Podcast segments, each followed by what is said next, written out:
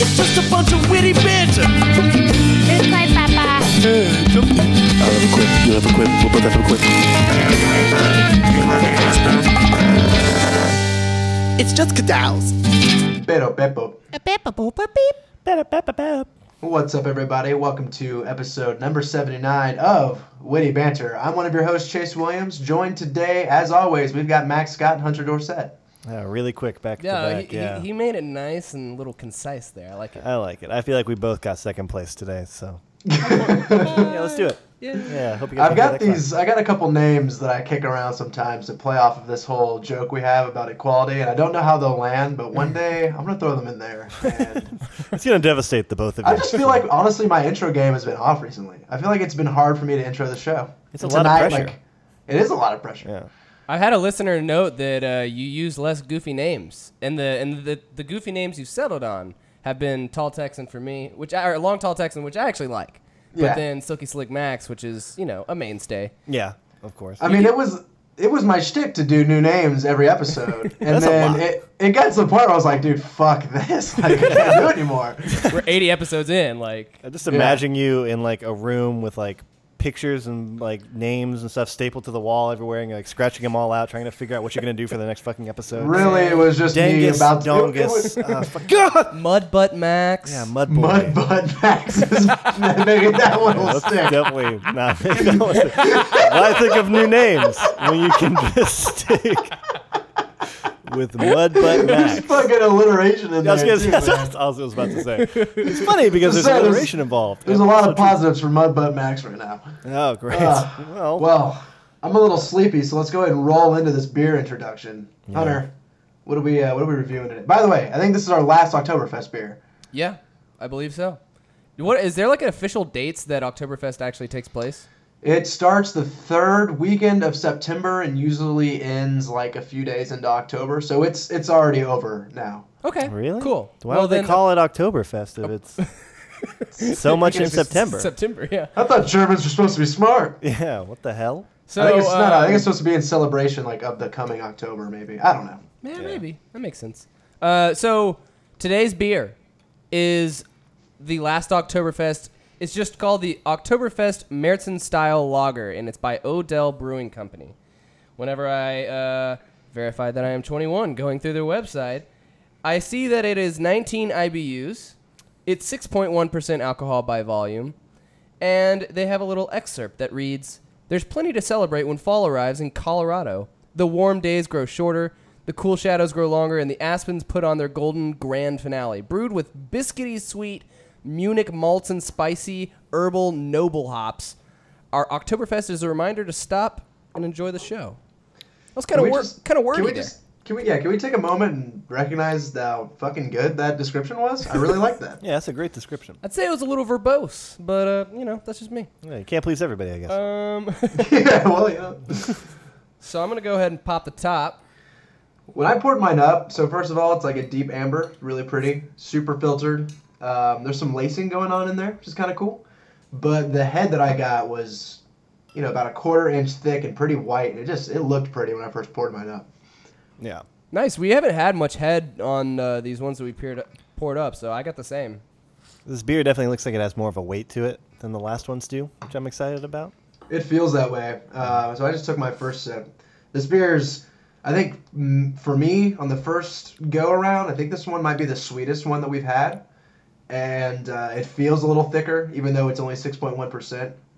And those Märzen beers are supposed to be a tad bit heavier on the uh, on the alcohol side because when I was reading about them, apparently what it was is they they were, you know, Märzen März is March in March March in German. What? I said I'm. I think our computer's glitching, dude. Can you? Uh... I'll edit it out, dude. Yeah, no. So März is uh, March in German, and so I was reading, and apparently they would back back before refrigeration, they would brew the the beer in the cool months of spring because you can't brew in the summer, and they'd make it with extra alcohol uh, content so that it would last into fall and through the summer. And so that's kind of the idea there. That's an interesting tidbit. Nice. Yeah, little fun fact. What do well, you like thi- after first uh, sips, I mean, I think um, their little usage of biscuity. Right? They nailed it, right? It's like really, yeah, it's like a really bready feeling. I like Very it. yeasty. yeah. I like that. Yeah, I like that descriptor. Yeah, biscuity. Yeah, and I agree. It's a little sweet.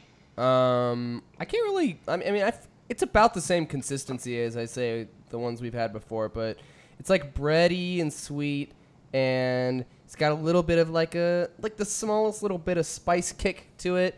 I feel like this one isn't as drinkable though as the other ones. Like, well, at, at first first hints, I would say it's one that I can't like just throw back. You know, uh, like something I could chug. But that might change as it opens up. That's just a uh, No, I a judge. I no, I'm behind you on that. I Okay. think that this beer is definitely more like has more things obviously to it from the first couple of sips. Mm-hmm. You know, the last beer is because when we popped them open and they were like ice cold, and you took a sip out of them, you were just like, okay, where'd that go? It just kind of just drank it and just fell right back. Uh, but that was the first thing I noticed about this beer too. It looked like it was heavier, and then when I tried it, it was also had a little bit more of like the spices. That breadiness is so much more dominant. The flavors are more like peculiar and like stand out a little bit more. Yeah. So I'm excited to see where it goes when it warms up a bit. So hey, Me too, Hunter. I gotta, I gotta imagine you're pretty fucking excited right now. I'm pretty excited because uh, we've got the the event coming up this this October 15th at Ashford Pub Brewery, and it is a charity event. It's I think it's like a it would be considered a charity barbecue.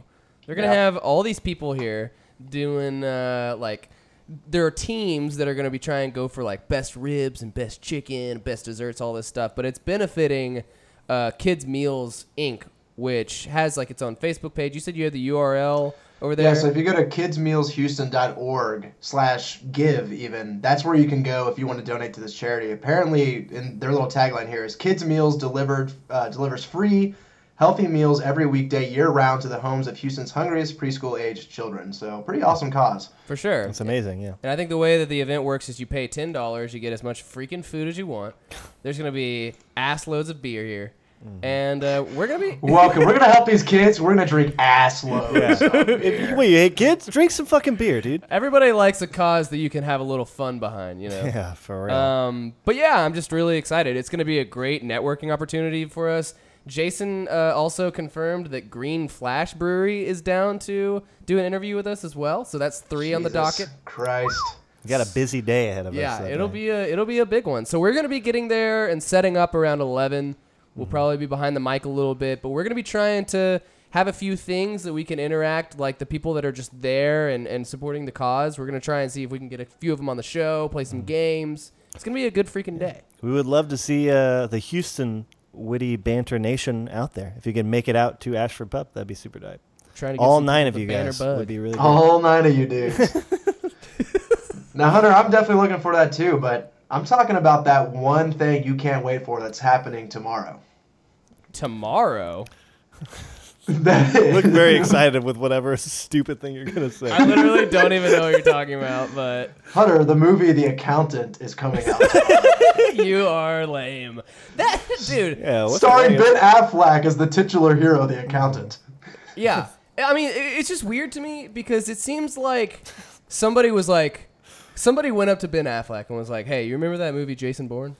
Or The mm-hmm. Bourne Identity? We want you to do that.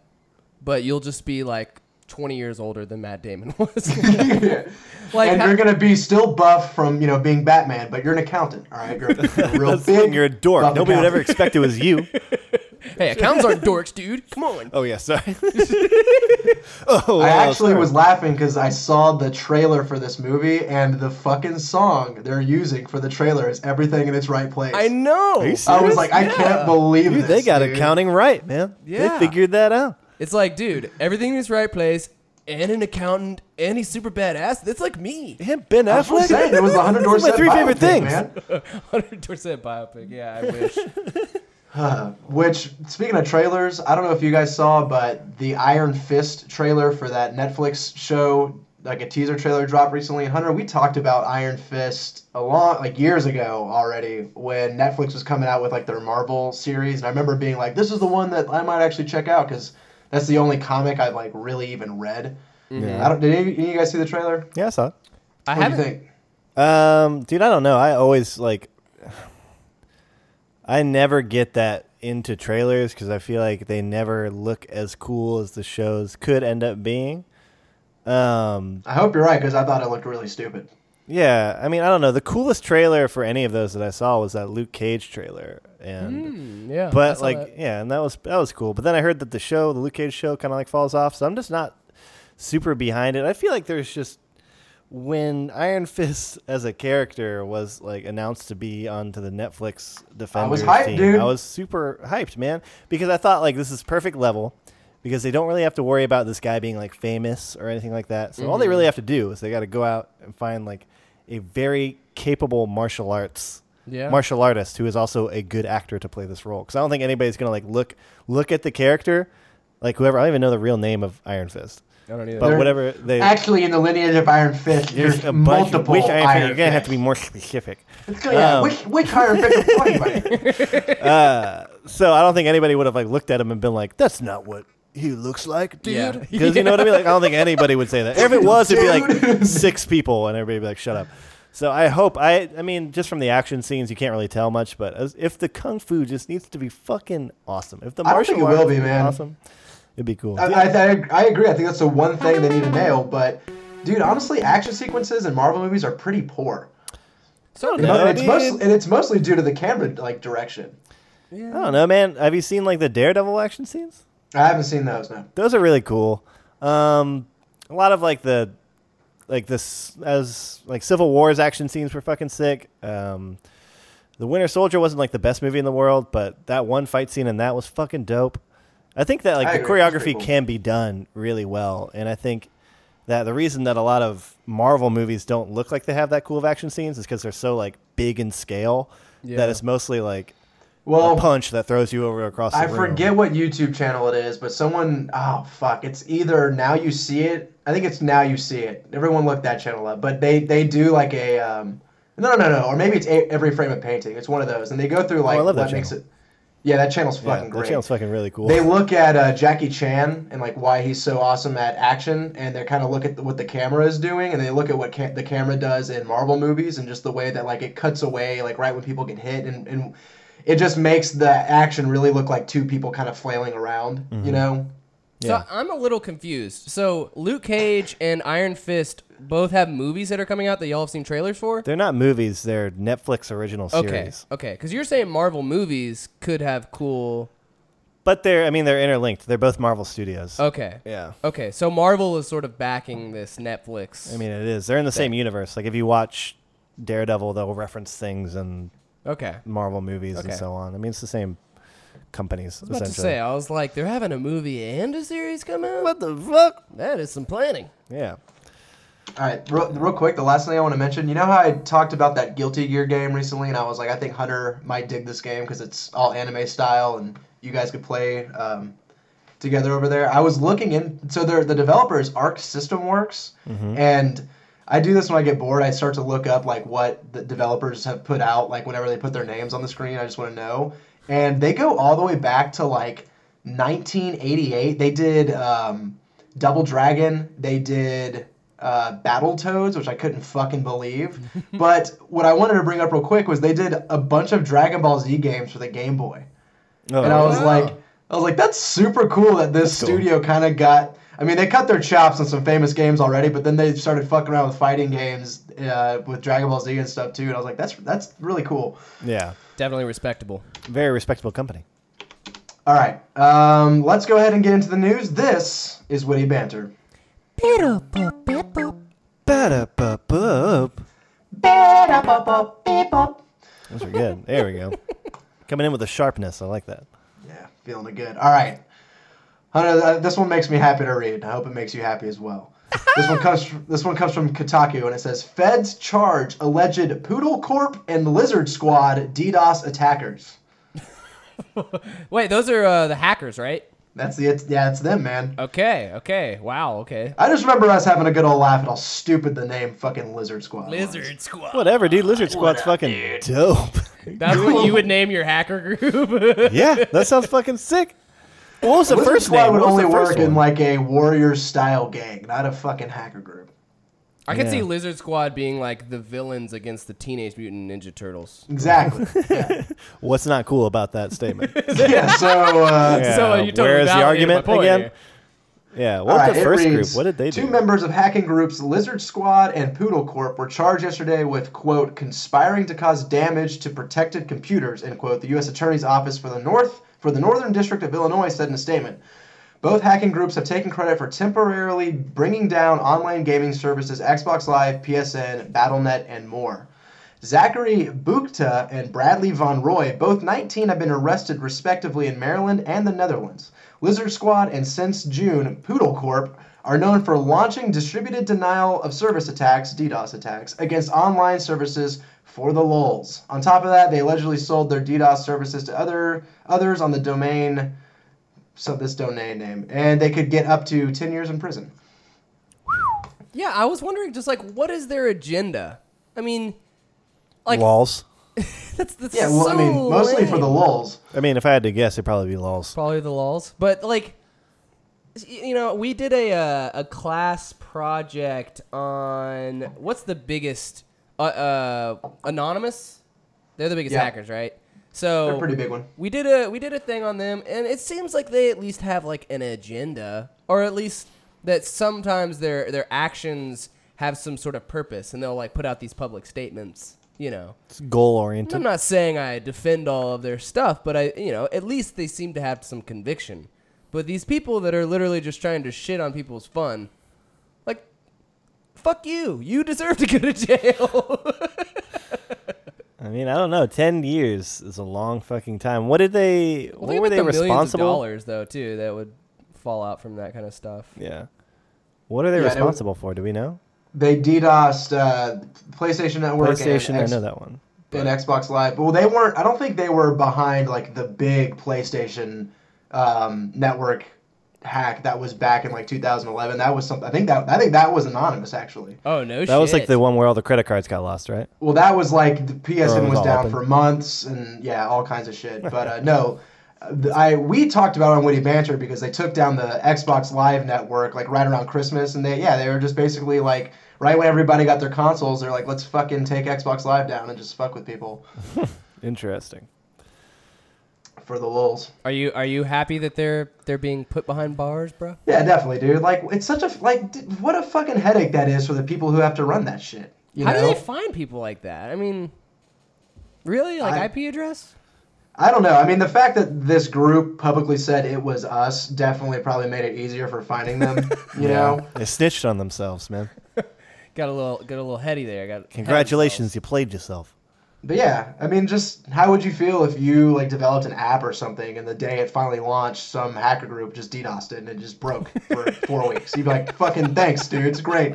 I would be very upset, actually. Yeah, I, I'm thinking like they they probably cost the company millions of dollars in you know IT service costs and even just like lost customer support, or, like co- lost customers through it. Yeah. Like, yeah, it's uh, not irreparable damage, but definite you know significant consequential damage. So I I think they deserve to be be uh, put behind bars. They they mess with some people. Yeah, I mean, I, I doubt they're lolling now. Yeah.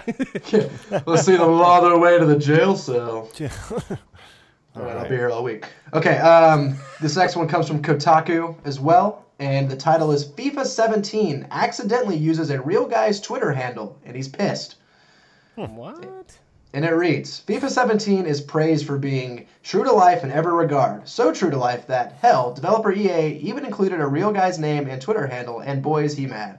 Released late September, FIFA 17 offered The Journey, its new story mode which followed athletes athlete Alex Hunter's rise to soccer glory. In game, one of Hunter's fans is Calvin Wong, who messages him on Twitter like platform, a Twitter-like platform with the handle at Cal Wong.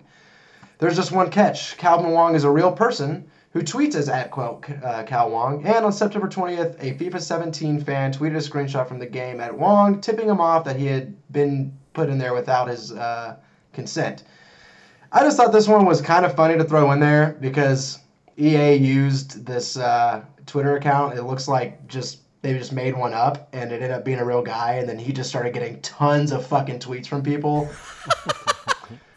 people being like, um, it, it says here like hey, keep scoring goals, okay? Thanks, sincerely, a please fan. Like just getting shit like that over and over again. It's just like I mean, that's funny. Come on. I don't know. I kind of like that. Yeah, I mean, what do you like? How long could that possibly last? One, like, And like you're probably getting a lot more activity than yeah, you did before. Is it really throwing off your day? He also That got like harassment. It says at the bottom of the thing, like a bunch of assholes, a bunch of racist eggs, basically started harassing him as well. So basically, I mean, he just got a bunch of unwanted attention. You know, Fucking internet, man. yeah, trolls, man.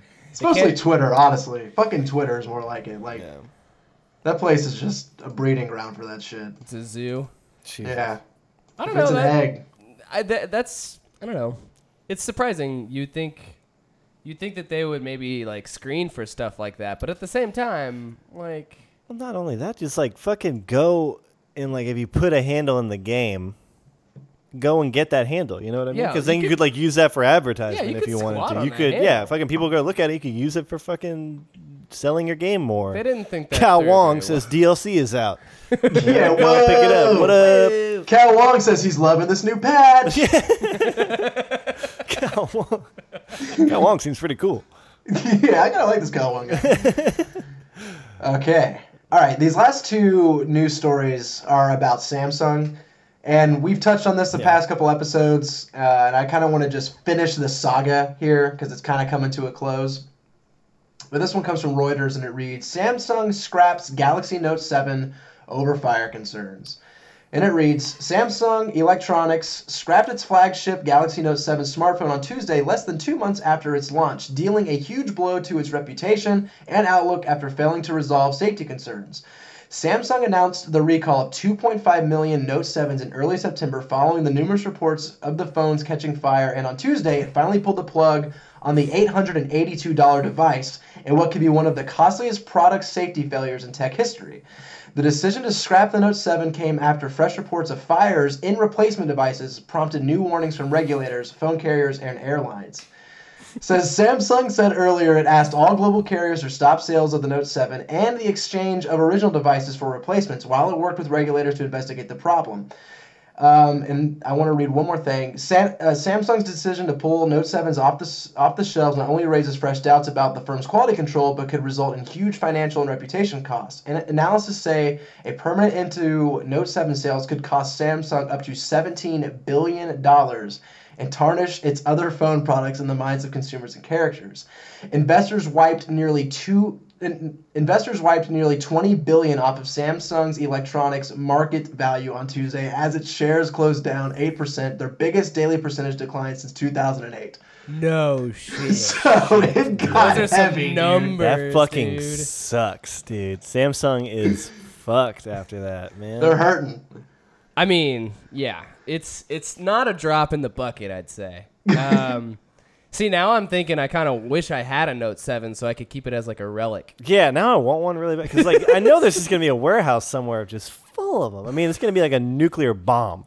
But like eight hundred and eighty-two dollars for that fucking thing.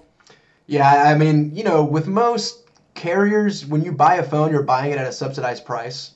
Yeah. And the iPhone, like without subsidies, are, are usually that expensive and stuff. But yeah, that, that's kind of just how much. I mean, when you think about a, pho- a phone like that, it's a it's a supercomputer that fits Right. in your pocket. You know. Yeah, Yeah, it's more powerful than my PC probably right now. I just can't not laugh when I hear like that the phone is being attached to the words like catching fire and exploding and shit. Like every time I hear like due to concerns with catching a flame, I just always laugh because it's like how could you possibly let this happen? like they're just like slipping that warning in at the bottom of the commercial. Like, I love my Note Seven, may explode on call.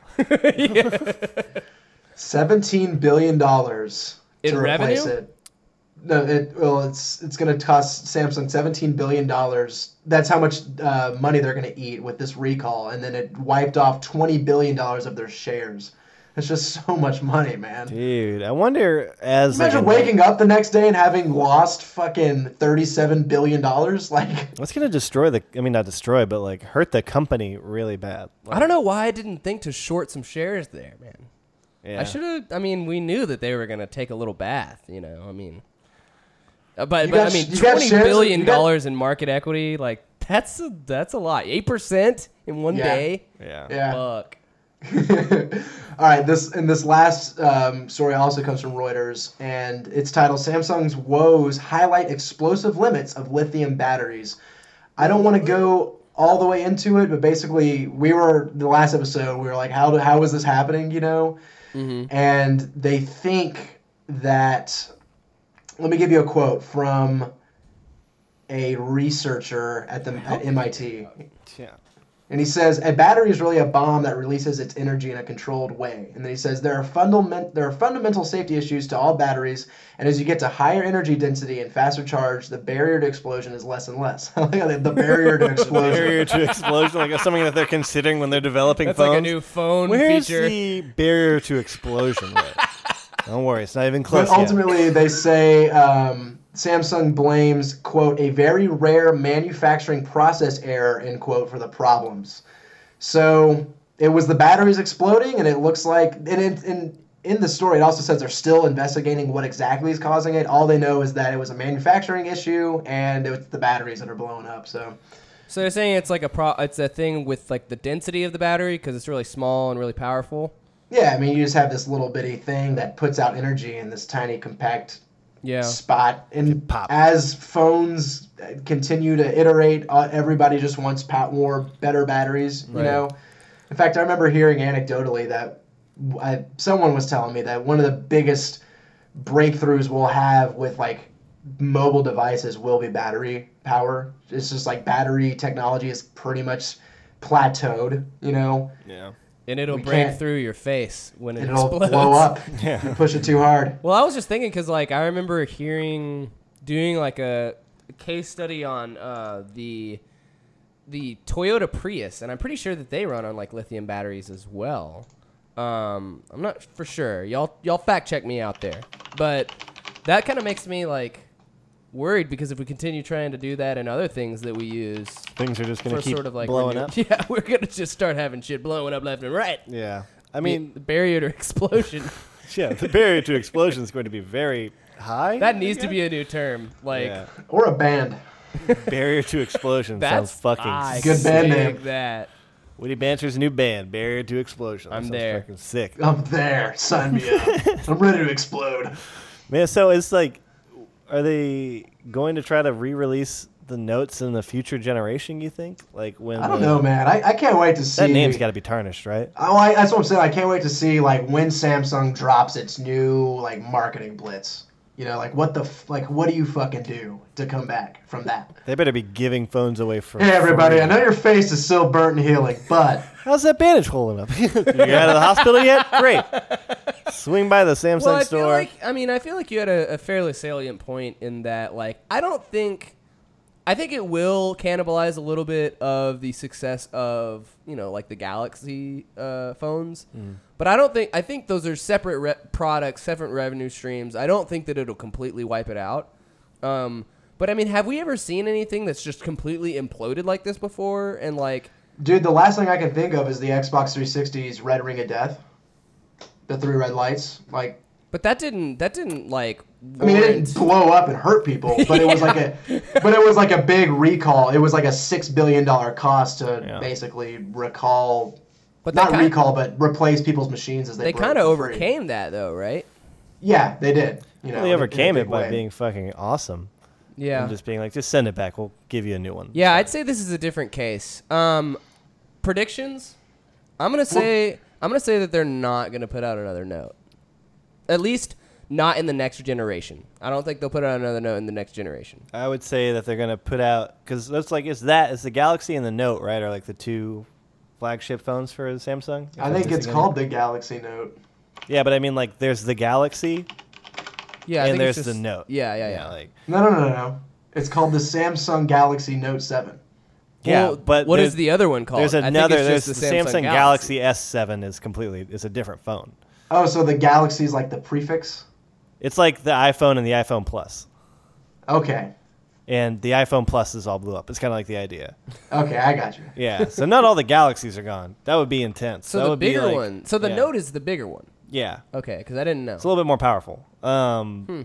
But yeah, I think they're gonna just try to on the next gen, just definitely try to do the Note again, but they're gonna change the name completely, and they're gonna say it's a new phone.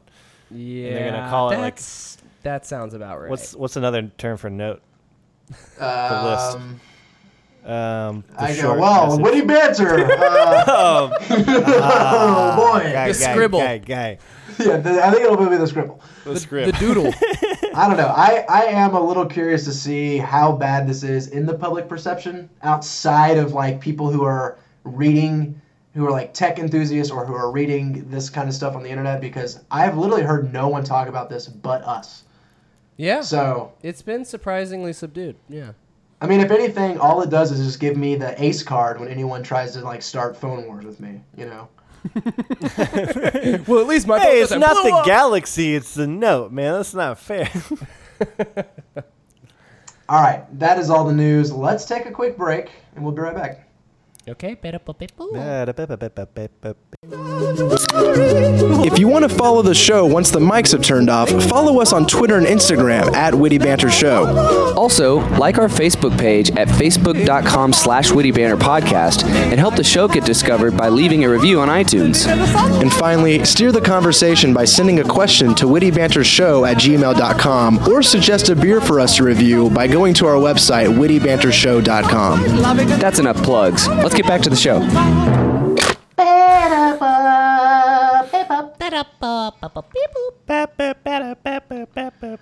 Are we gonna try to get everybody who comes on the show this weekend to beep?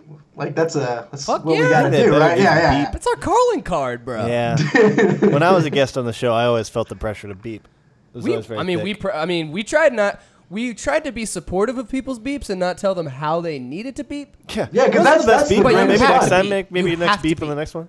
You, mean, when, when you hear people's beeps for the first time, it's almost like seeing their fingerprint, where you get like a real good look at what their unique personality is. Yeah, it's like meeting somebody for the first time. Really. Yeah. that's when you really get to know somebody, get inside their shell, Yeah, see what their beep is like. I agree. You guys want to trade beeps, or uh, you just trying to sit here? Vote for your best right. beep on Witty Banter Twitter. Who Mm-hmm. has the best beeper? Better pop it. I fuck. Who has the Send best us beep? your Beep, best beep, beeps. Yeah, I want to hear your beeps. I want to hear you beep, man. I still haven't gotten that organic beep. Still haven't had to uh, give out. the organic beep. I s- Dude, the organic beep, real quick, another great band name, but I can't wait. Second I can't. I can't wait for the organic beep. Yeah. it's gonna happen. I'm gonna buy you a steak dinner. It's gonna happen. Yeah, you can't put that much pressure on it, because then it it starts Yeah. becoming inorganic. Yeah, people are just gonna come find you just to beep. They make a trip out to Houston to beep at you. I feel like if we're friends, then it doesn't count. But if I know you, if you listen to the show, it doesn't count. if if if I don't know who you are and you come up to me and you beep at me, steak dinner for you, bro. Steak dinner. you made a new best friend that day. Yes, sir. All right, what do we uh, what do we think about the Oktoberfest Märzen style lager? I think that uh, like the original notes that I got are still playing through. You know, it's like a sweet bready. I think it is a little bit easier to drink now that it's opened up.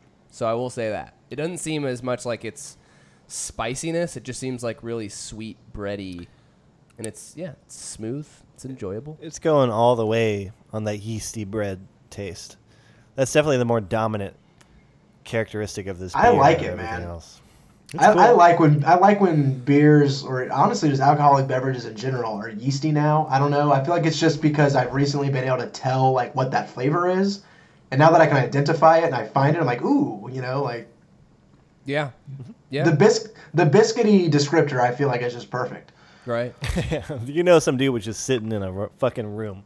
They're like, "Look, Marty, we need the perfect description by tomorrow." is this word? And he's just sipping it, and he's like, "Something is right here. It's like a fucking bis- biscuity, biscuity. it's a biscuity beer." it is. You're hired.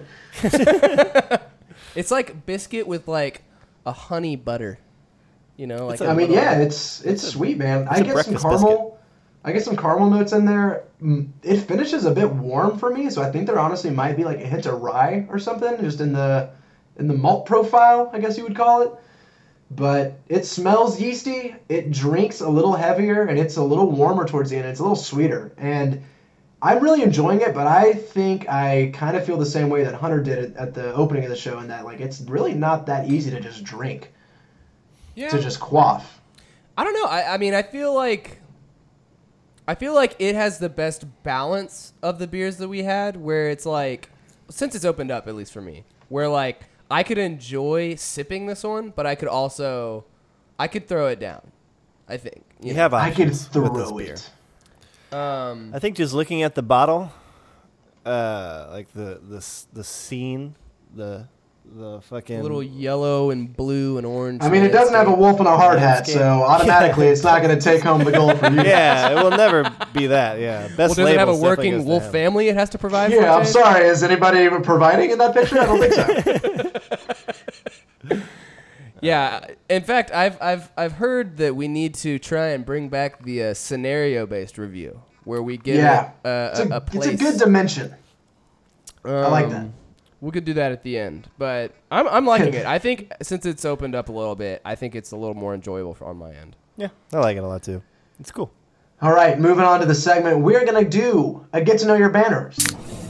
Oh. Hey, my name is- Hey.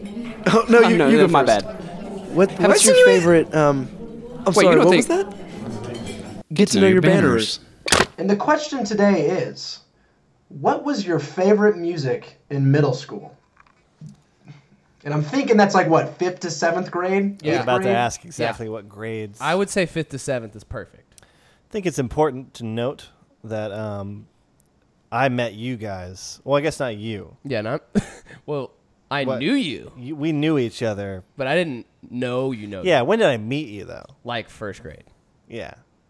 But I didn't really know you guys or meet you guys until around like fifth grade. Fifth and sixth grade I to thought you seventh met him in grade. eighth grade. I met Yeah, him in we like met- seventh grade or Okay. eighth Yeah. grade, yeah. But I feel like that's when you know, this, I'm just saying that like these musical tastes are probably gonna blend together a lot. And I know that mine definitely like bounced off of Chase like a lot. Like me and him definitely switched back and forth. We gave each other bands a lot during this That's time. how y'all connected a little. yeah, we right? definitely Yeah, we gave it we gave it to each other really good. Yeah. we would meet up after school every day. Almost. And just trade Just give it you give it to me. and then now you I'd take it right that back, home man. for a little bit, sit on it, think about it for a little bit. You'd then- sit on it. Don't say don't. no. the music.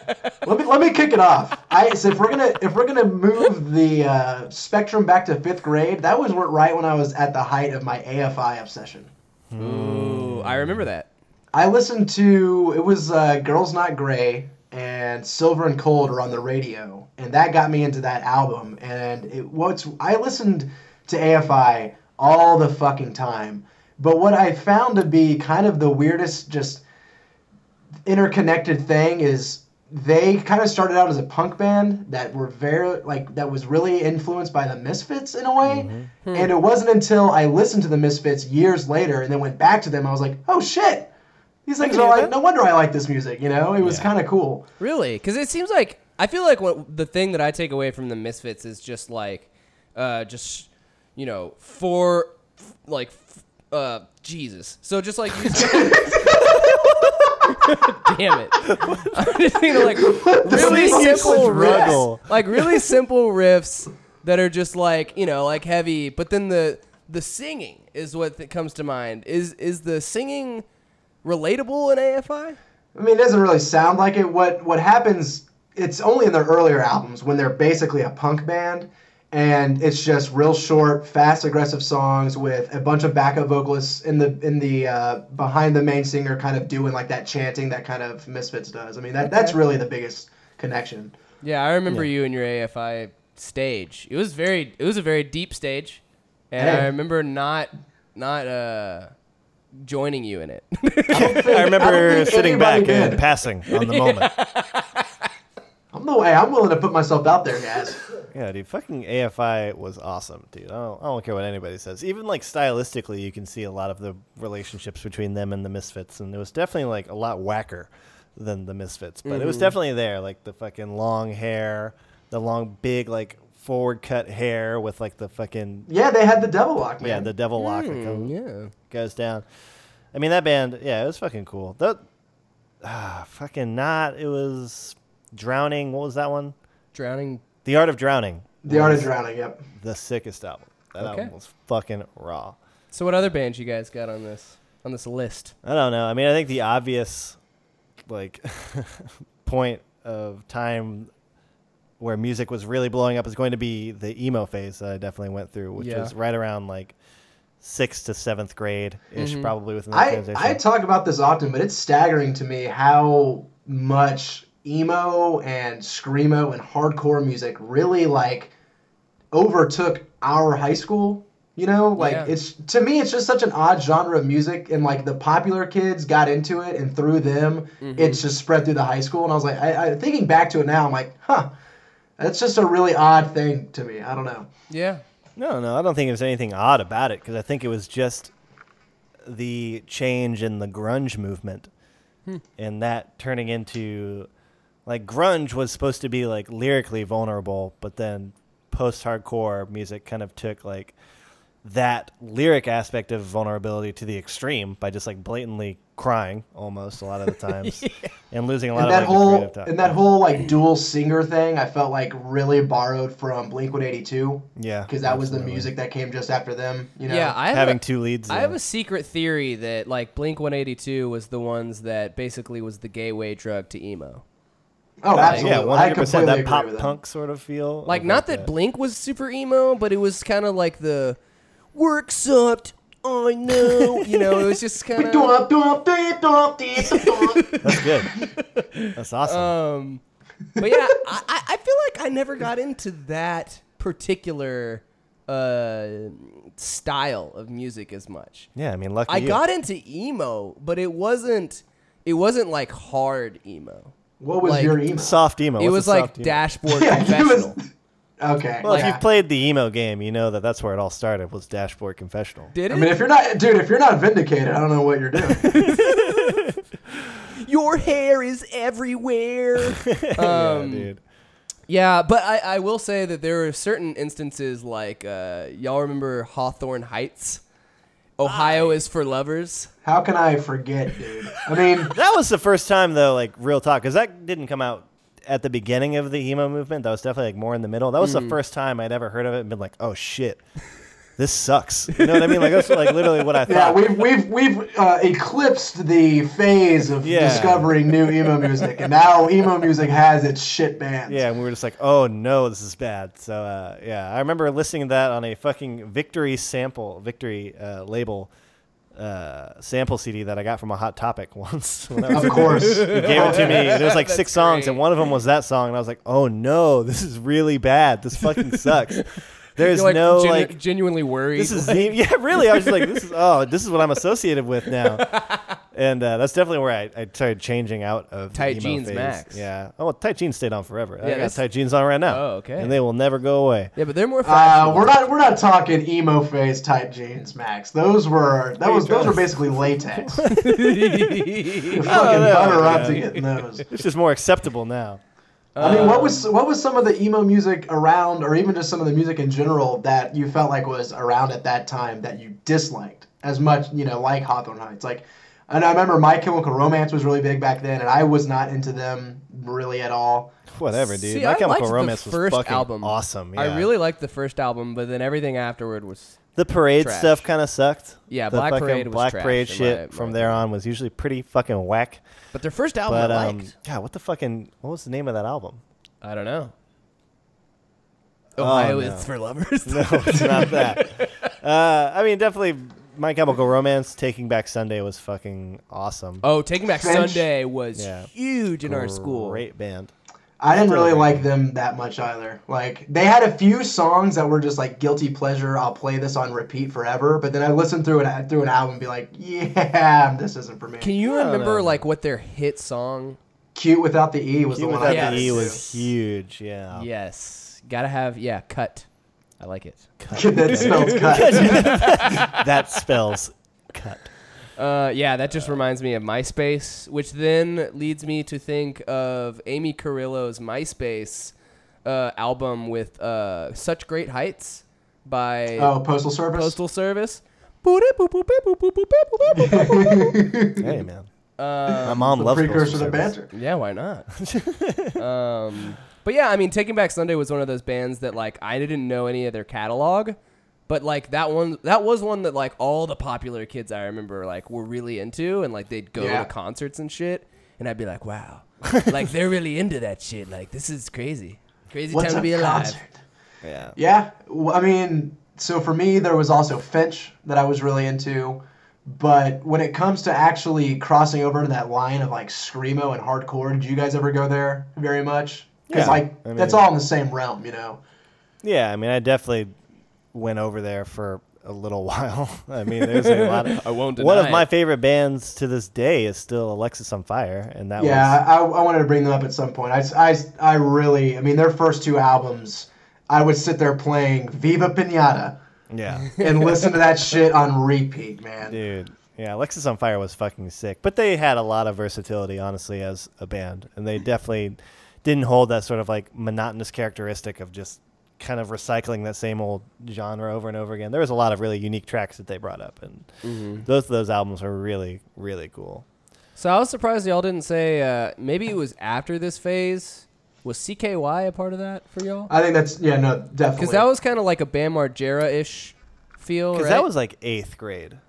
You know what I mean? okay. So it was a little after what we're saying is. and I might have been like kind of into like the I was probably I was into like him and yeah, CKY, him. I remember him. but that whole him and like uh, Bam Margera himself, his influence in general didn't really take hold of me. I feel like until later on, like that was kind of the the stepping stone off of emo. Like when I heard that Hawthorne House, ugh, Hawthorne Heights song, I remember thinking like, this is fucking whack. I want to do something cooler. This isn't cool anymore. And I kind of went into that realm, like things that are a little bit more just fucking like gothic-y and more just yeah, like I really liked it too. Had more of Like, that I- authentic rock sort of style to mm-hmm. it. it's just strange looking back at it because we were we were pretty young and even his song titles and a lot of his lyrics are and even the the name him itself is very satanic. And I don't know why even as a kid I was like drawn to that shit. You know what I mean? Like you can just find these I always find these weird through lines with the music that I listen to from really far back especially with Rush. Like with Rush uh, Neil Peart writes a lot of his lyrics. They're very uh, like uh, Rand inspired, you know, like with Anthem and all that.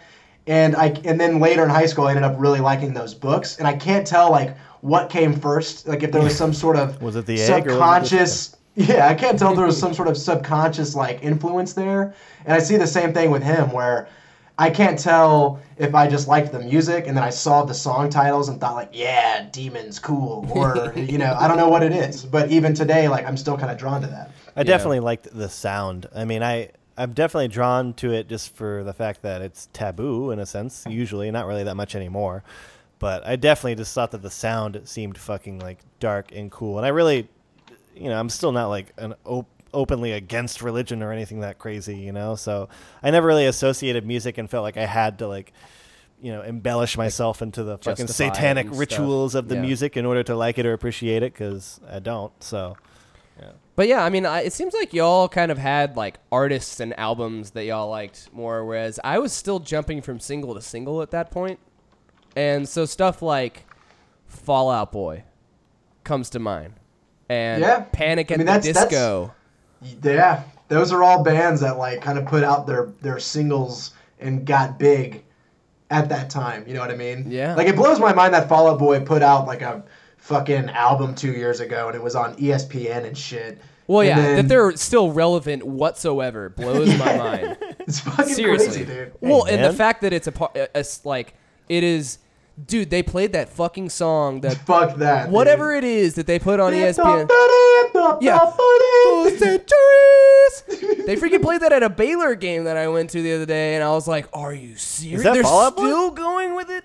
No, that's Fall Out Boy. Yeah, that's Fall Out Boy. That's Fall Out Boy, dude. Oh, I did not even know that. Every commercial break.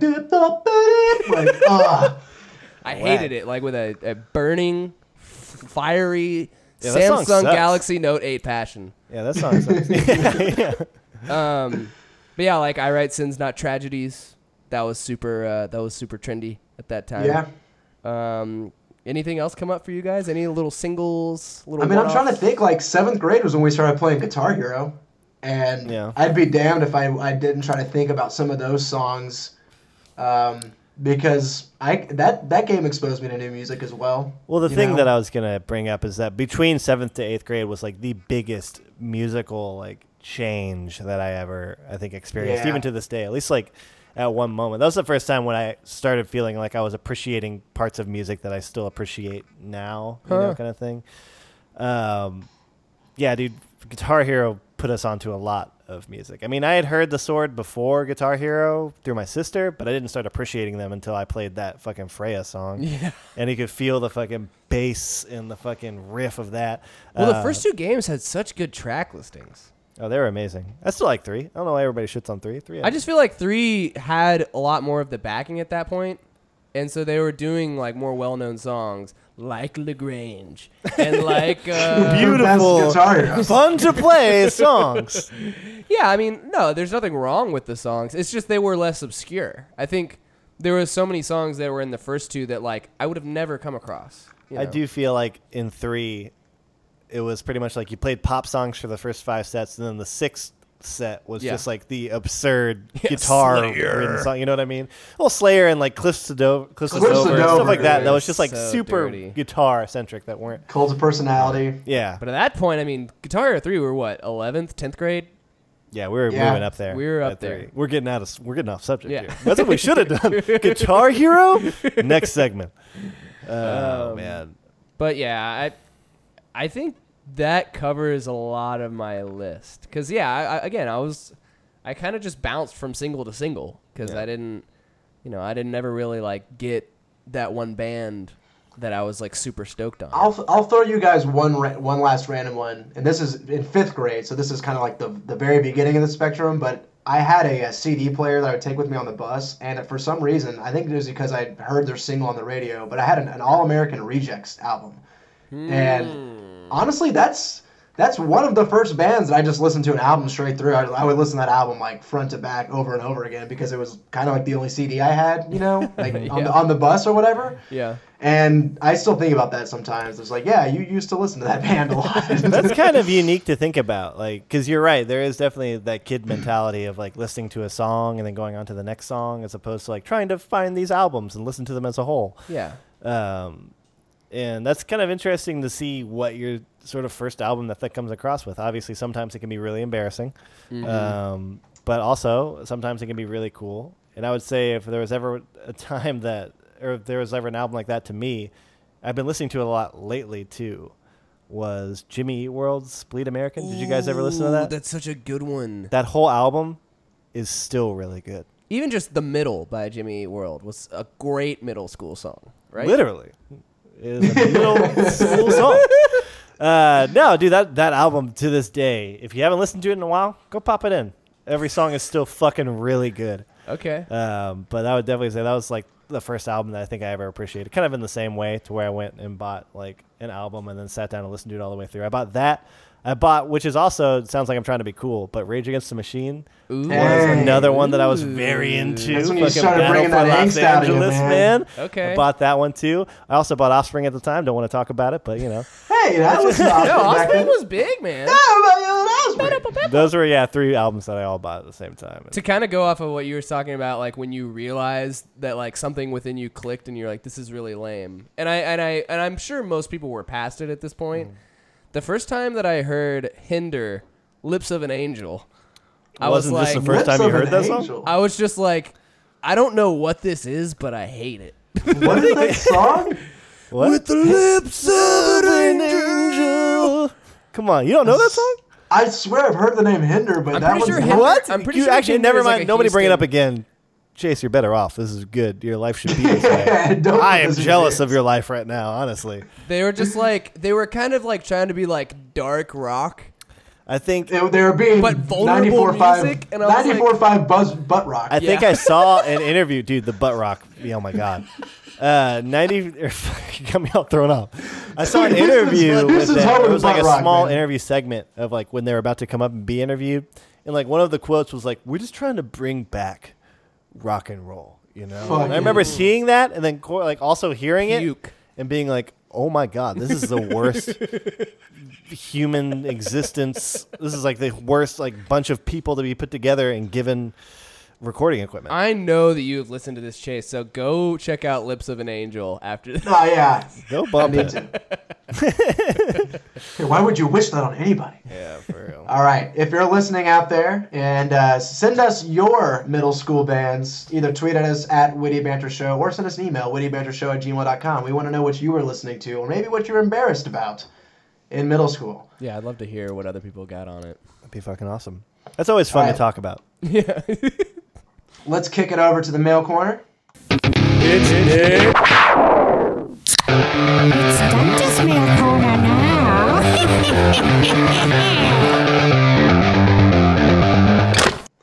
The first one comes from Dunter Horset, really making himself a staple.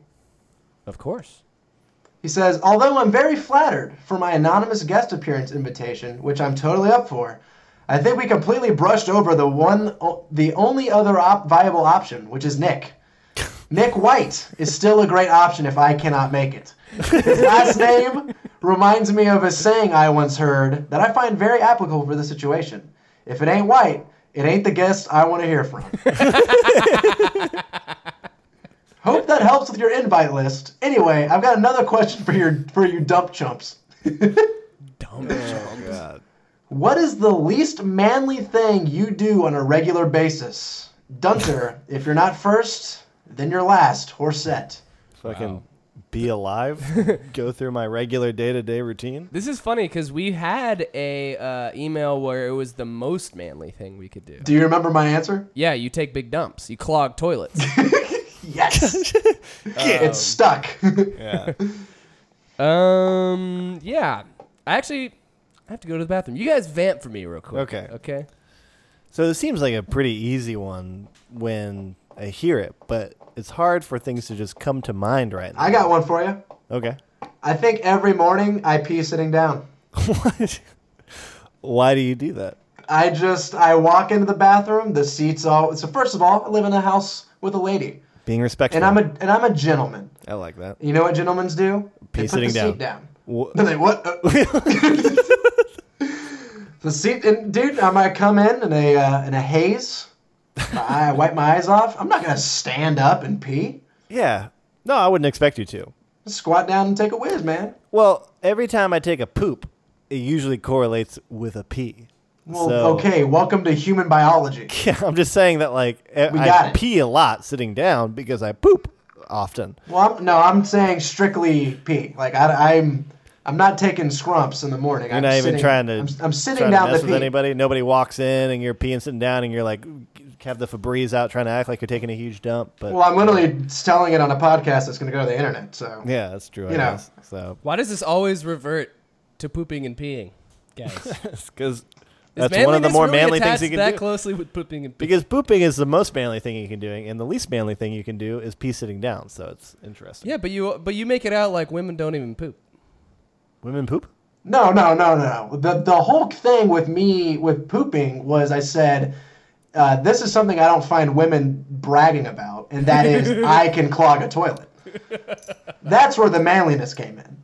I feel like a lot of clogging toilets though comes from irresponsible toilet paper usage. Well, that's but this is what's where the bragging really comes in. Is usually mine's just a single torpedo. You know, like I just, Shot right down the tube.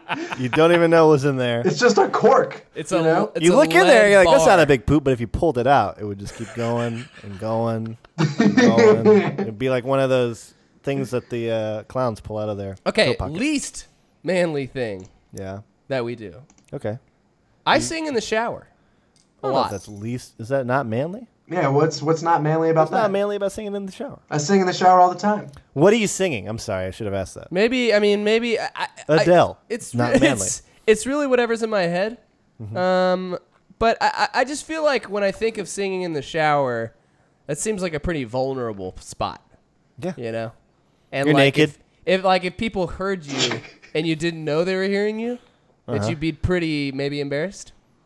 And I don't know. That's just kind of what came to mind. I get that. That's kind of just like an embarrassing thing. I can see that. Yeah. But not really because, Chase, do you sing in the shower? All the time, dude. I sing in the shower constantly. it's where I get my best vocal range, where I'm not judged. There's a so nice much- reverberation off yeah, of there's the so much plastic. there's you know. static going on behind you, so it kind of clouds some of you know maybe the off notes you got. Not that I have any, but um, I would say for me, and this is really letting myself out there.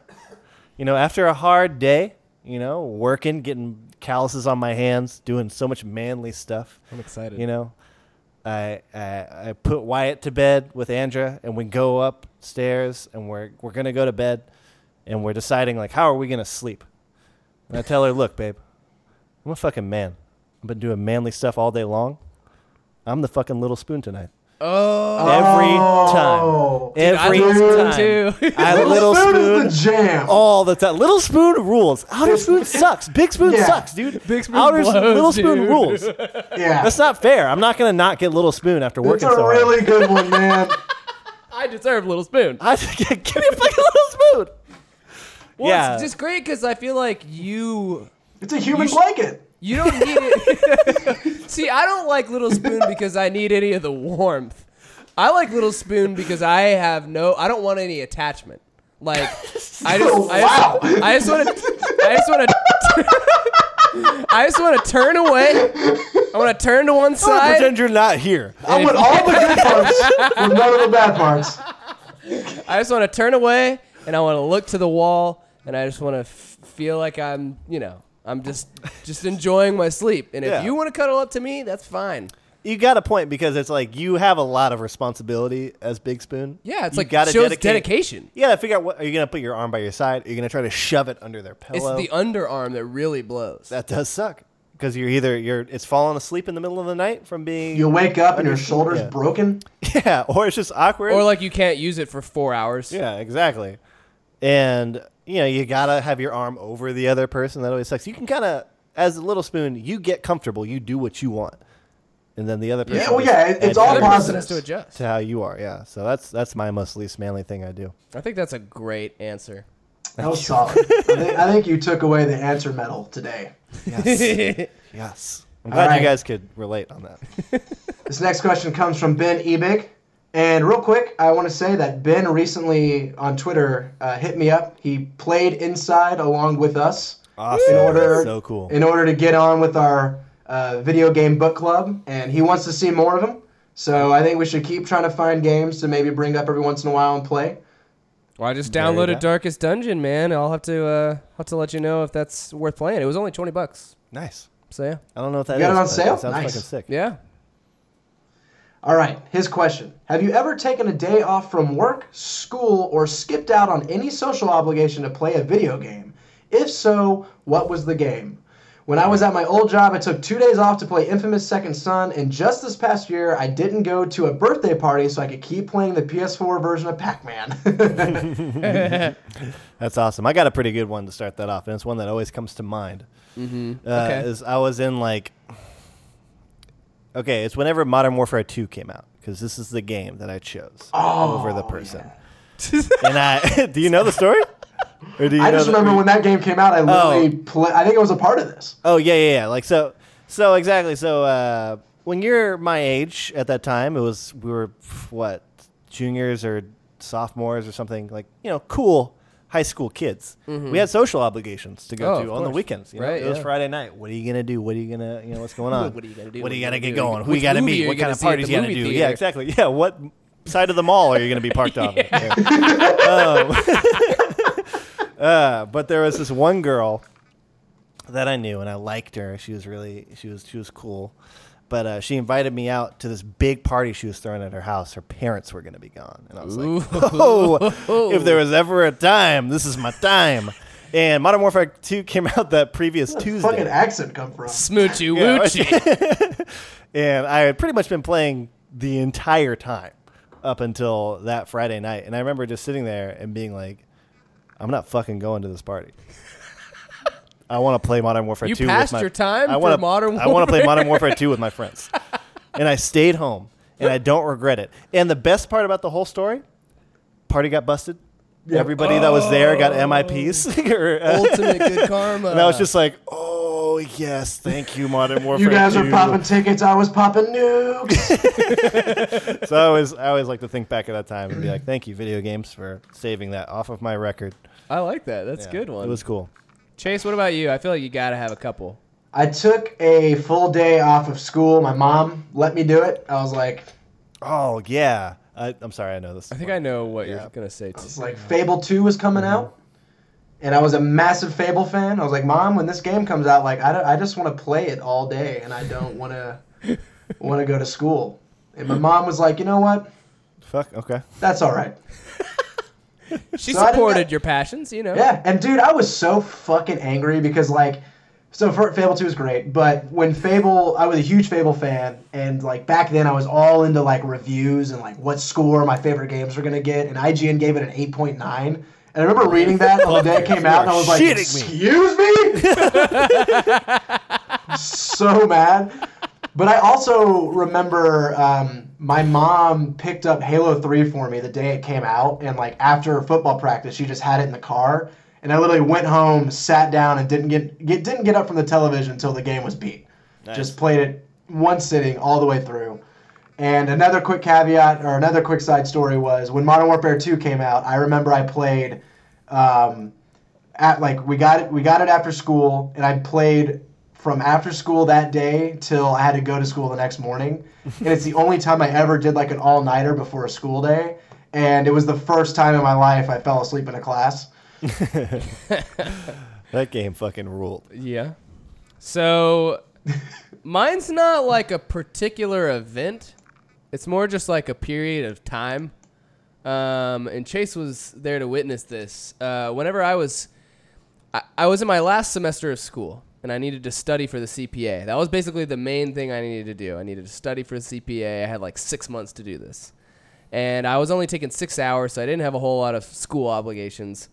And this is when I started getting into The Witcher, and um, The Witcher just ended up in our household. yeah, And then a controller ended up in Hunter's hands. yeah, The rest and- was history. and then Gwent ended up cross stitching itself into my soul. and uh, yeah, I don't know. I just like I would literally stay up until like 7 a.m. like on multiple nights in a row, just doing that for several nights because I didn't have stuff I had to do. And then plus like whenever I first started studying for CPA, they had a class that you could go to. And then I started realizing that the class like wasn't that helpful and I was really just going to like say that I did it and like Yeah. do the right thing. But then I was like, wait. I The have right oth- thing is I Witcher have 3. other I have other obligations. Yeah. I need to play these uh, stupid drunken bar wenches in Gwent. And uh, and that was also when I played uh, Massive Chalice as well. So that was a part of the uh, the enjoyment. Um, but yeah, it was just like an entire period of time where like all of my friends had moved out of Austin already, sort of, and I didn't have a whole lot to do, and I was just a huge night owl and I had way too much time on my hands, so I literally just played games like all day. I got was- into Pokemon again too, which was pretty big. Didn't you didn't you beat Pokemon? oh fuck yeah! Dude, yeah, that's a big that takes a lot of time, man. Yes, it fucking does. And then I bought Pokemon Stadium. It's a great game. Like f- literally, just I just bought a Nintendo and then bought Pokemon Stadium just so that I could have it Yeah. And play with with my new crew.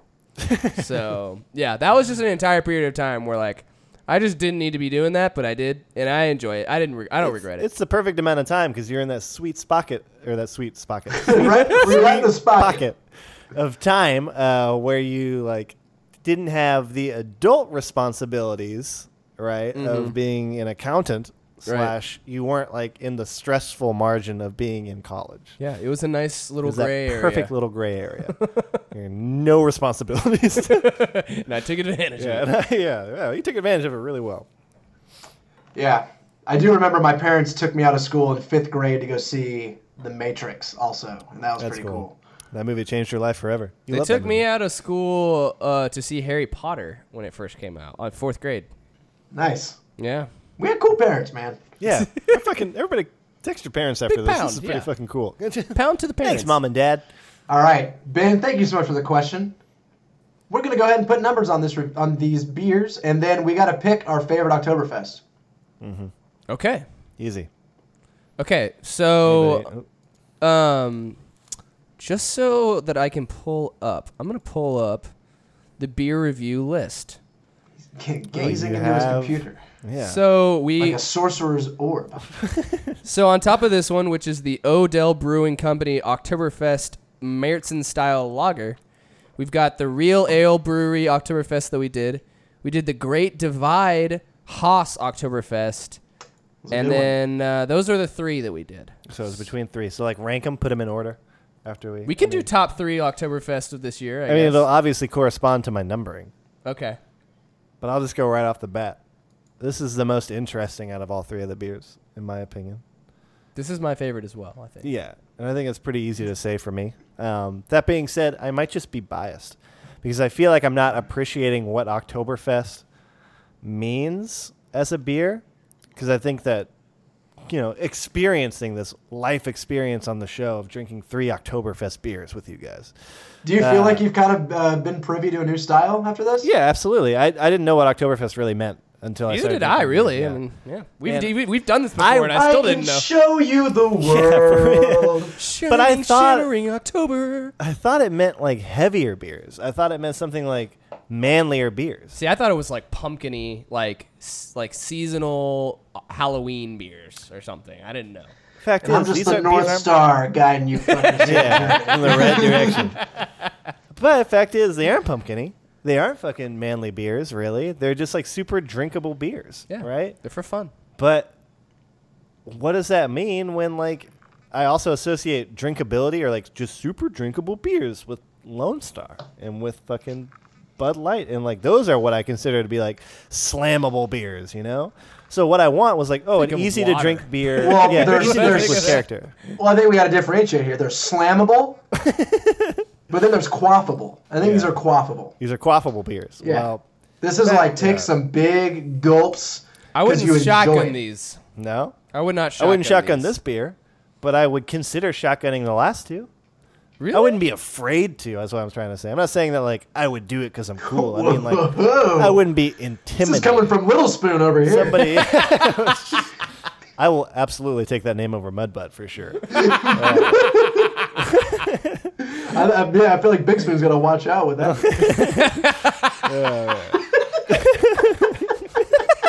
Got some cocoa puffs. You gotta scoop up. There's too much realism to this. so. Yeah, yeah. This is this is my favorite of the beers. It's got a little bit more character than the last two do. Um, I give this beer an eight.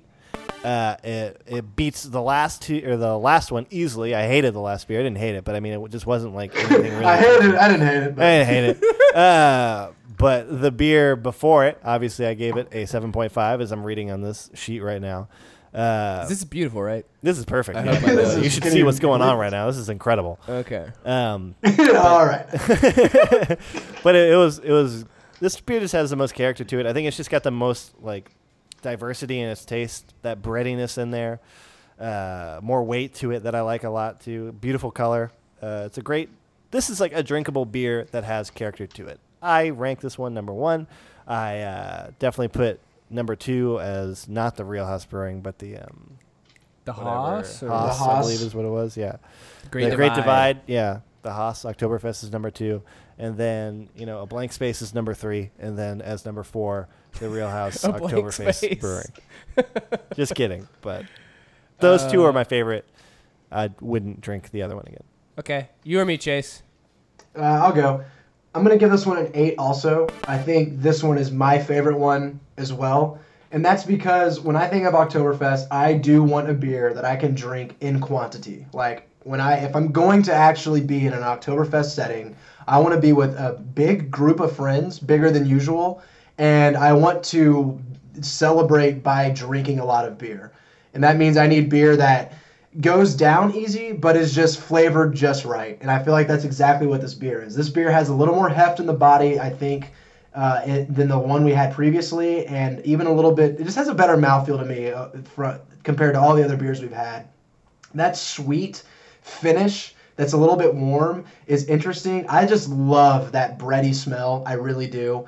Um, and there's just something about this one, like it, it's it's just completely warm over here uh, where I'm drinking it, and I just love it. Like it's so easy to drink, and it's just satisfying, even though it's light, you know. Um, and it it just encapsulates what a Märzen or an Oktoberfest should be, and that is just kind of caramely, like a just slightly toasted malt with uh, a hint of, s- of fall spices. That's just sweet and easy to drink, you know.